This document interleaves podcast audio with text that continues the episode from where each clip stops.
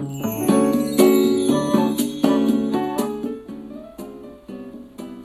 んにちは、甲斐まりえです。いつもありがとうございます。感謝しています。もし気に入ってくださいましたら、いいね、フォローしていただきますととっても嬉しいです。今日は酢の物のお話です。皆さん酢の物と聞いて何を思い浮かべますでしょうか？やっぱりきゅうりの輪切りとわかめの酢の物でしょうかね？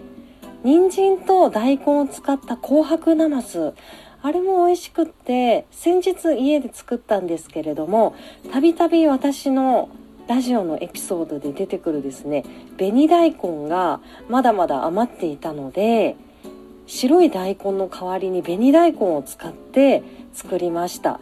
人参も赤くて紅大根も赤いのでどんな感じになるのかなと思ったんですけれども人参は赤いんですけれども色移りはしないんですよね。紅大根は色が出るので出来上がりがですね本当に紅生姜みたいになりました。見た目が紅生姜の食べたらなますっていう感じの面白い食べ物が出来上がりました。味はもちろんすごく美味しかったです。